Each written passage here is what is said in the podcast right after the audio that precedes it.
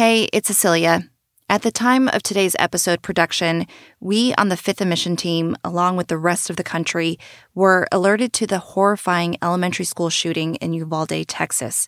As tragedies like this persist without any clear path to preventing them in the future, our newsroom is committed to helping our readers and listeners understand how an event like this, even 1,700 miles away, affects people here in the Bay Area. Find our coverage at sfchronicle.com and on the Chronicle app. Thank you for listening. I'm Cecilia Lei, and this is Fifth and Mission. What do you need to know about monkeypox? If you feel like your brain can't process any more viral outbreak news, maybe you're like me and you've been avoiding the headlines about it. But on Tuesday, we got hit with this. Sacramento Public Health now investigating a monkeypox case in Sacramento County. Monkeypox is a virus in the smallpox family. Among other symptoms, it creates a characteristic rash of pus filled blisters. Pretty nasty and uncomfortable. With California reporting its first suspected case of monkeypox, there are some key questions we need answered. How widespread is this outbreak? How is monkeypox transmitted? And does it cause COVID 19 like symptoms? You know, just to add to the confusion. Chronicle health reporter Erin Allday is here to break down monkeypox for us. It might very well be the first episode in more than two years where we're not talking about, well, you know what. Erin, great to have you on to talk about another virus. Thanks for having me again. So, Erin, many of us are hearing about monkeypox for the first time in the United States, but that's not exactly true for the rest of the world. Tell me about the origins of this virus. Yeah, so monkeypox, I mean, it's kind of interesting. It first came about in the 1970s in Africa. That was when the first human case was reported in a child. And it was basically it's a zoonotic disease. So it's something that is it starts in animals and then gets passed to humans. And it doesn't actually spread very effectively from human to human. So when we see cases, they're often kind of very isolated outbreaks or they're they're spread directly from animals to humans. And yeah, for the most of that time since the 1970s, the cases have been primarily found in uh, western and central uh, Africa. And that's where monkeypox is endemic. But how worried should we be about a larger, serious outbreak across the globe? What do we know so far?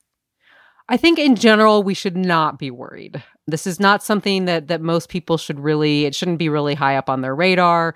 Most people probably are still not going to come across it. It's more of a curiosity. It's sort of an interesting, fascinating thing and not something people should really be worried about. What's notable about this outbreak is that it's we we've never really seen it spreading this far and in this many cases outside of Africa all at one time and all seemingly kind of associated. So we're seeing this kind of wide outbreak spreading across multiple countries, um, a, a more than a dozen countries at this point, and that's definitely highly unusual. We've never really seen anything like that with monkeypox. And how infectious is it?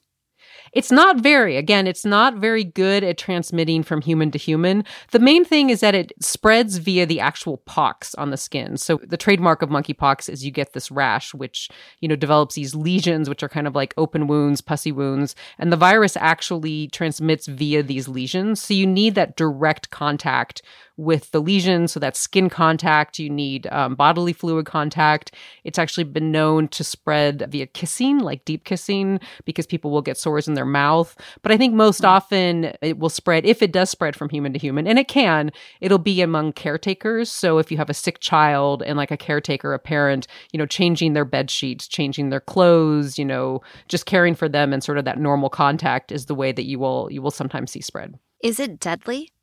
It can be. It's got a range, and it, there, there's two different strains of it that tend to circulate, and one is a little bit deadlier than the other. One of them can be deadly up in up to 10% of cases, but generally it's lower than that. It's about, say, 1% to 3%. It's a little bit hard to target because a lot of that depends on the care people receive and just healthcare in general. The access to healthcare tends to be a little bit kind of rockier in, in Africa where this is endemic. And so you might see like a higher case fatality rate because of that access access to healthcare in those countries versus, you know, what would be the survival rate of somebody who got it in the United States. So you mentioned these rashes. What other symptoms do people infected with monkeypox display? So it usually starts with like a fever, body aches kind of thing. So it might be sort of confused with, you know, another kind of basic systemic illness that we're familiar with. But very quickly, within like a couple of days, is when this rash develops. And the rash can start anywhere. There have been reports in the past that it starts like in the torso and then kind of spreads out from there and it can cover the whole body. But it can actually start anywhere. And in this most recent outbreak, it's actually been kind of starting in the genital region. Um, mm-hmm. But it starts there and then it will often, you know, spread and can actually cover the whole body. But the rash is really the distinctive feature of it. So a lot of people complain about is it allergies or COVID? Doesn't sound like it would be the same dilemma with is it monkeypox or COVID? No, definitely not. And I would say, yeah, right now, if, if you've got like fever and body aches, I would be much more concerned about COVID than I would about monkeypox. So, we are hearing about a likely case of monkeypox in Sacramento County. What are we learning about that case, and what are we also learning about the transmissibility at this point? So, the case in Sacramento County, which has not been confirmed monkeypox, but is a very likely case. Um, the way that works, by the way, is the states have the ability to test for sort of the umbrella type of virus that that fits monkeypox and so they can kind of narrow it down to this this very kind of small window of types of viruses that it is and then once they get a positive on that they send it to the CDC for confirmation. So the CDC should confirm this is monkeypox within a day or two. But what we we don't really know a lot about it. This is um this is a man who had a recent travel history so this is not somebody who likely became infected in the United States became infected elsewhere. The case was identified over the weekend. That was when this person kind of was seen by a provider and was reported reported, and now they're going through that that testing process. The person, um, my understanding, is at home, is is isolating there, and is being cared for in that environment. So it sounds like travel is the the main way that this virus is imported to other countries. Should that be alarm enough for people to change or curb their travel plans, especially international plans? No, for the most part, nobody should really be doing anything different in their behaviors and their travel or anything based on monkeypox. You know, I imagine we'll we'll talk about you know who's being kind of at risk at this, and there there is certain messaging, but the messaging for to everybody as a whole is don't don't change your behavior. If you're sick and you have a rash, change your behavior don't be going out and and being around other people and definitely see a provider but but otherwise no i don't think people need to take any special precautions we'll be right back you can support the newsroom that creates Fifth and Mission by signing up for unlimited access at sfchronicle.com slash pod or by downloading the San Francisco Chronicle app. Well, that brings us to your recent reporting, which highlighted that federal health officials are advising gay and bisexual men in particular to be careful. Why?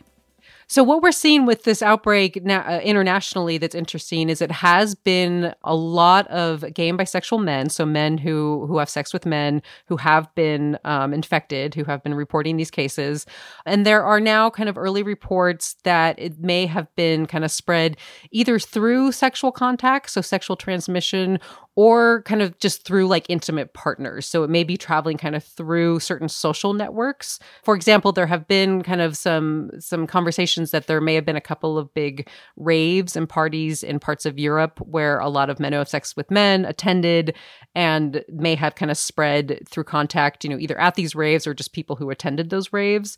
And so what they're saying is to that community, to people to to gay and bisexual men and men who have sex with men, is that if if you are symptomatic so if you are seeing a rash and especially if you're seeing a rash in your genitals which you may think is you know another sexually transmitted infection and maybe you're just not that worried about it because you've had an STI before and you know that you just kind of get treated for it and it's you you think it's not a big deal at this point, I would take it very seriously. Definitely talk to a provider, and your provider should be getting a travel history and thinking about could this be monkeypox? And then taking the appropriate steps from there. So basically if if you have this rash and especially if you are a gay or bisexual man don't be going out doing your business as usual take you know special care at this time.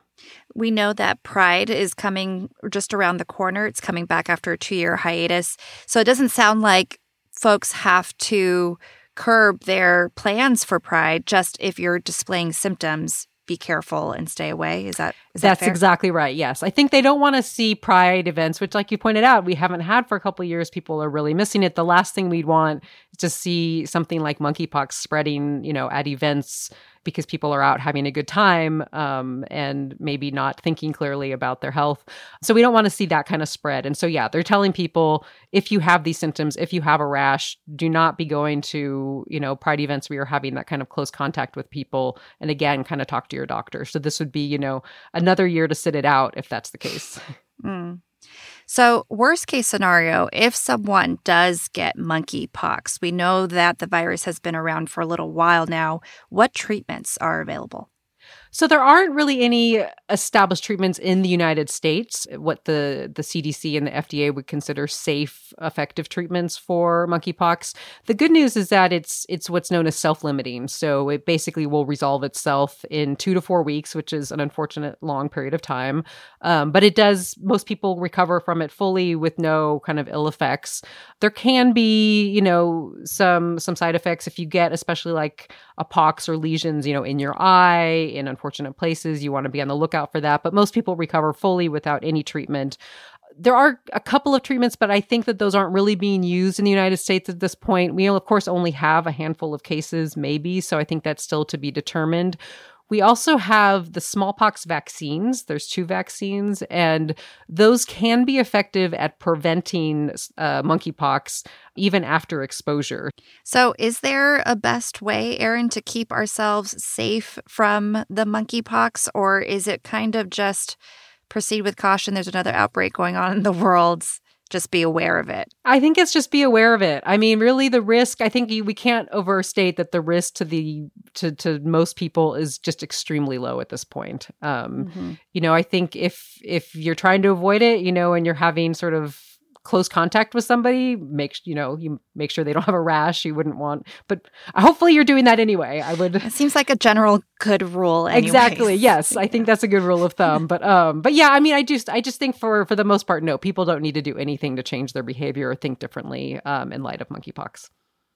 Well, that's comforting to hear. So, Erin, I don't, I don't know if this is a good thing or a bad thing. I've been trying to decide: is it a good thing or a bad thing that Erin and I aren't talking about COVID for like the first time in what seems like so long?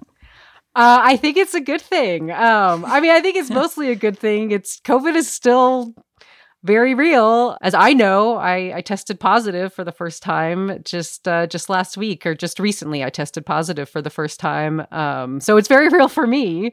Mm-hmm. But it's just, how are you feeling? Um, I'm a few days into it. I'm feeling a lot better. I definitely was laid out for a couple days there. I took off work and and did not feel like doing much of anything at all. But um, but I seem to be on the mend, and I'm now just just waiting for that that negative home test so I can go about my business again. I'm so glad to hear you're feeling better. I mean, also, how does that feel for you? We've framed you on this show as being our COVID expert, even our colleagues come to you for just personal health advice all the time around COVID and safety. What does it feel like now to say you've been infected with the thing you've been reporting on for for more than 2 years now? It's it's funny. I when I first saw the positive result, my my first thought was that I had hit my final square on my COVID bingo card. Um, that I was now a health reporter covering COVID, writing about COVID while I had COVID, because I actually had mm-hmm. to write a mm-hmm. story about COVID while I was while I was sick with it. So I felt like I'd sort of wrapped up my pandemic experience with that. But of course, it's it's never ending. That's right. Well, thank you again for the clarity around monkeypox. I hope you feel better soon from COVID. I appreciate the time as always, Erin. Thank you so much. Good talking to you. For monkeypox coverage from the Chronicle's health team, including health reporter Erin Allday, visit sfchronicle.com and the Chronicle app. Thank you to King Kaufman for the edits and to you for listening.